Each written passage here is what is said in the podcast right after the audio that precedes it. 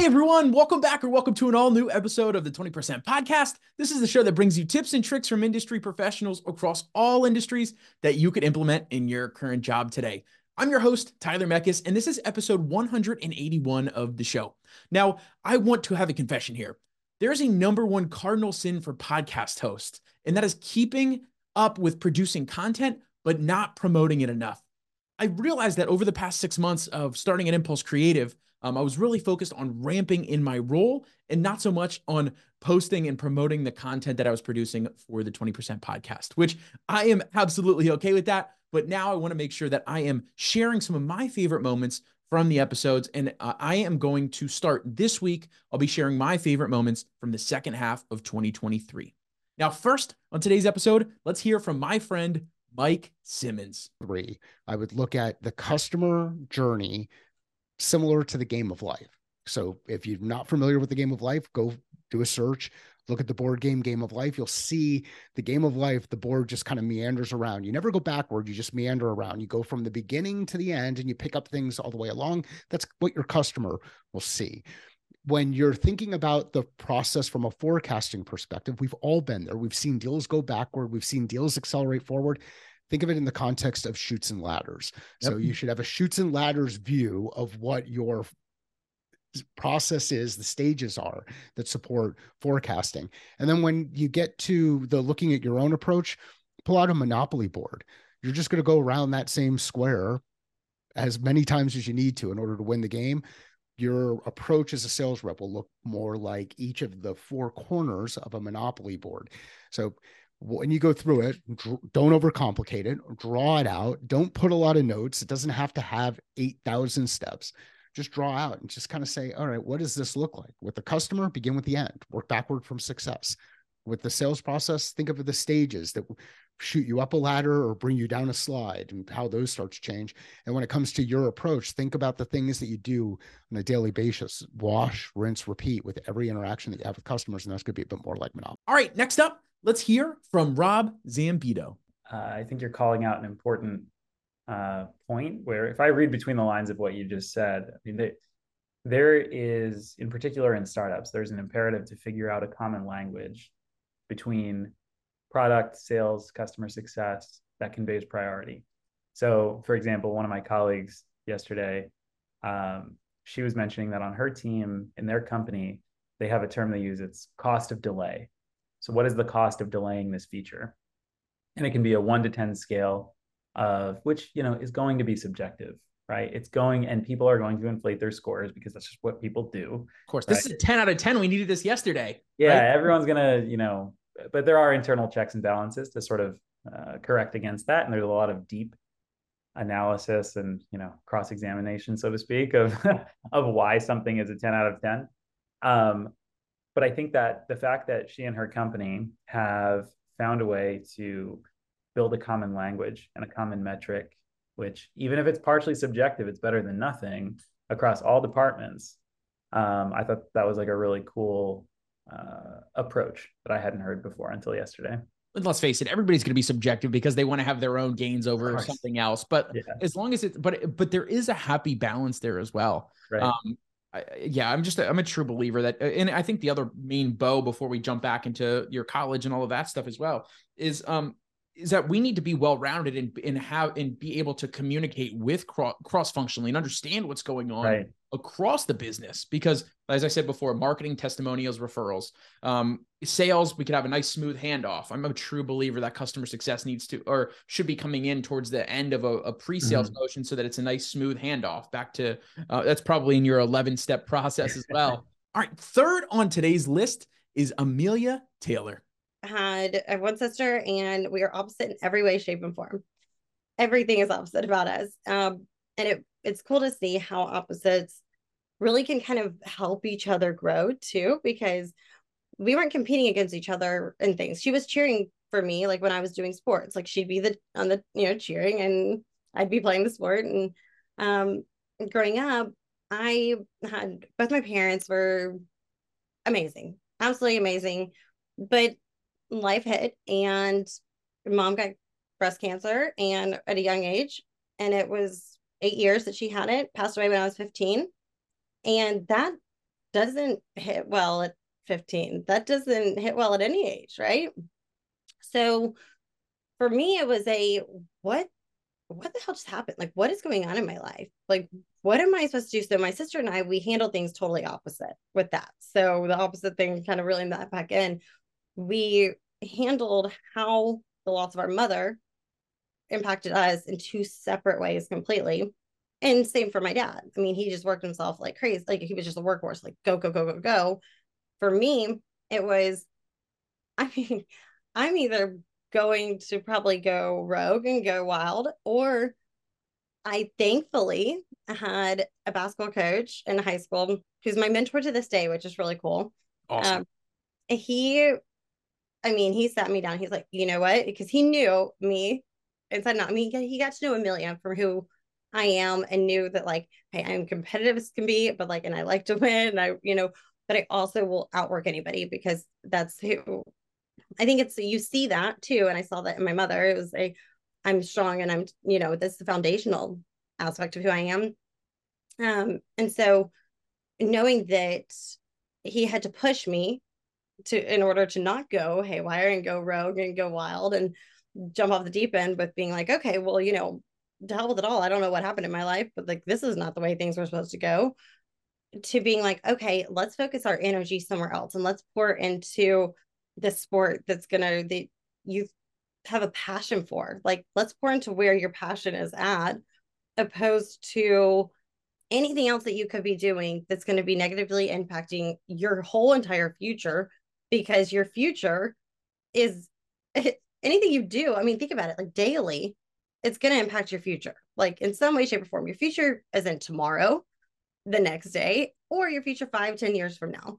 So you know, future being later today too. So he would make me go to the gym. I mean, literally make me go to the gym like 5 a.m. every morning. We would run. I would shoot. I mean, there was a regiment. There was like a whole, this is what we're doing. And he would, I mean, it would be around lunchtime. Like he would come in to the school, like he would have lunch with me, we would chat. He would just pour into me. I mean, because I didn't know till later on in life he went through pretty much the same thing. He lost his mom around the same age, and he never shared that with me, which was the interesting part. And I, I always thought, like, why would you not share that with me?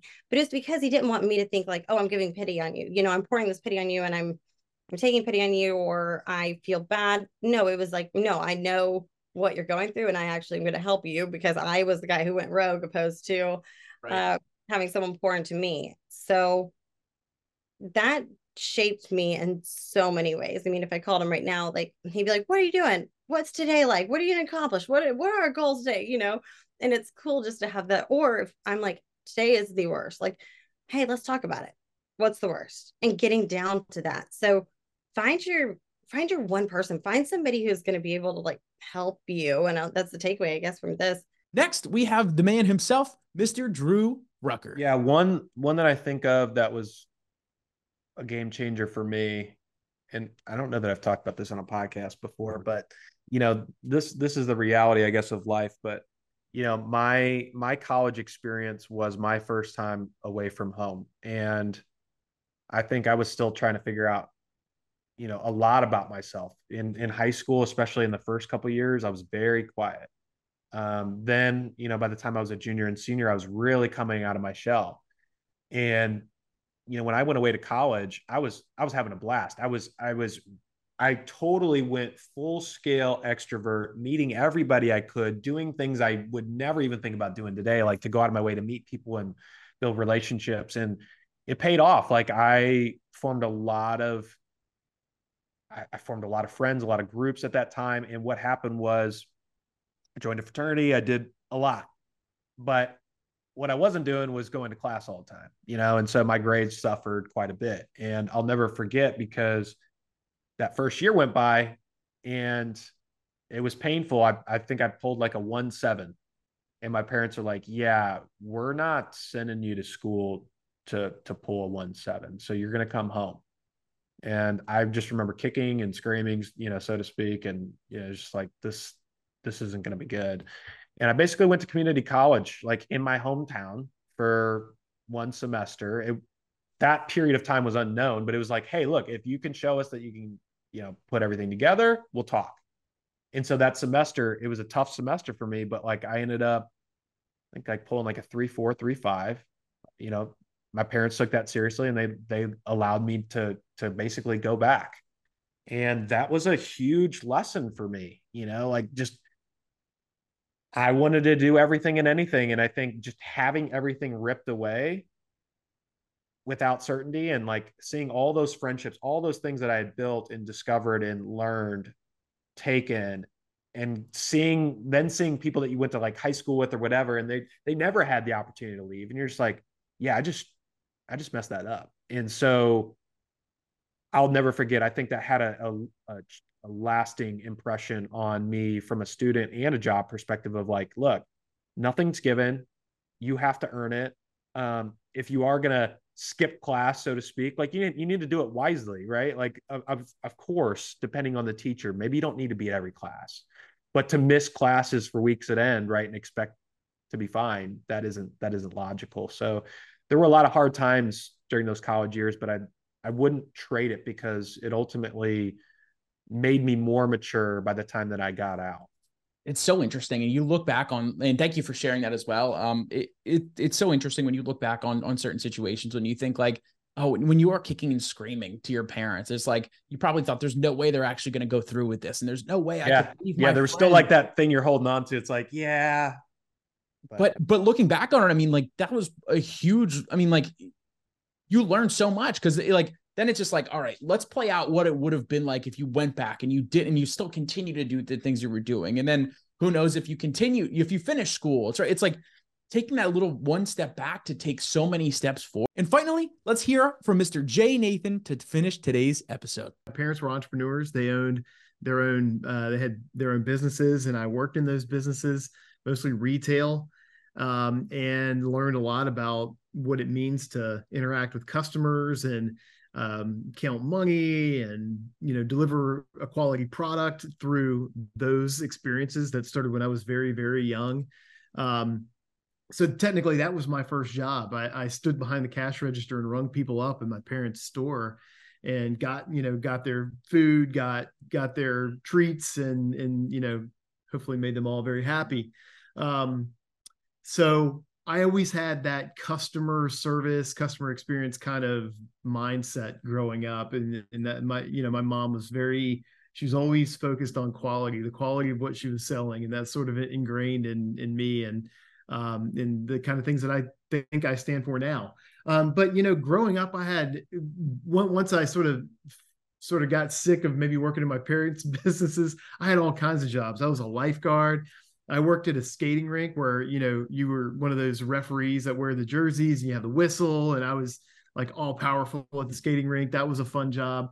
Um, let's see what else did I do. I worked in restaurants. I waited tables. Actually, uh, one of my first restaurant jobs, I worked in a restaurant in our mall in High Point, North Carolina, and um, I started out busting tables, but then I saw these kitchen jobs, and I was like, well, that, that all looks really interesting. So I volunteered to start in the dish pit and I learned that and got really good at washing all the dishes. Pretty much the most lowly position you could have in a restaurant.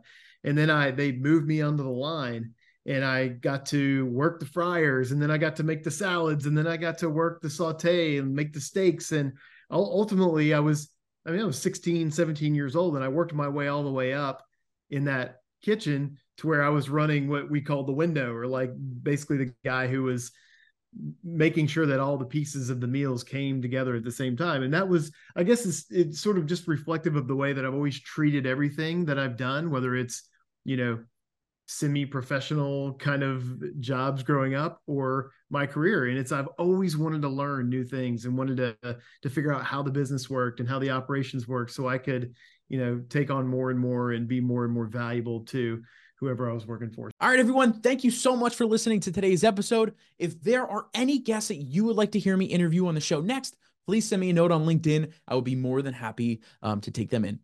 Thank you so much and hope you have a great rest of your day.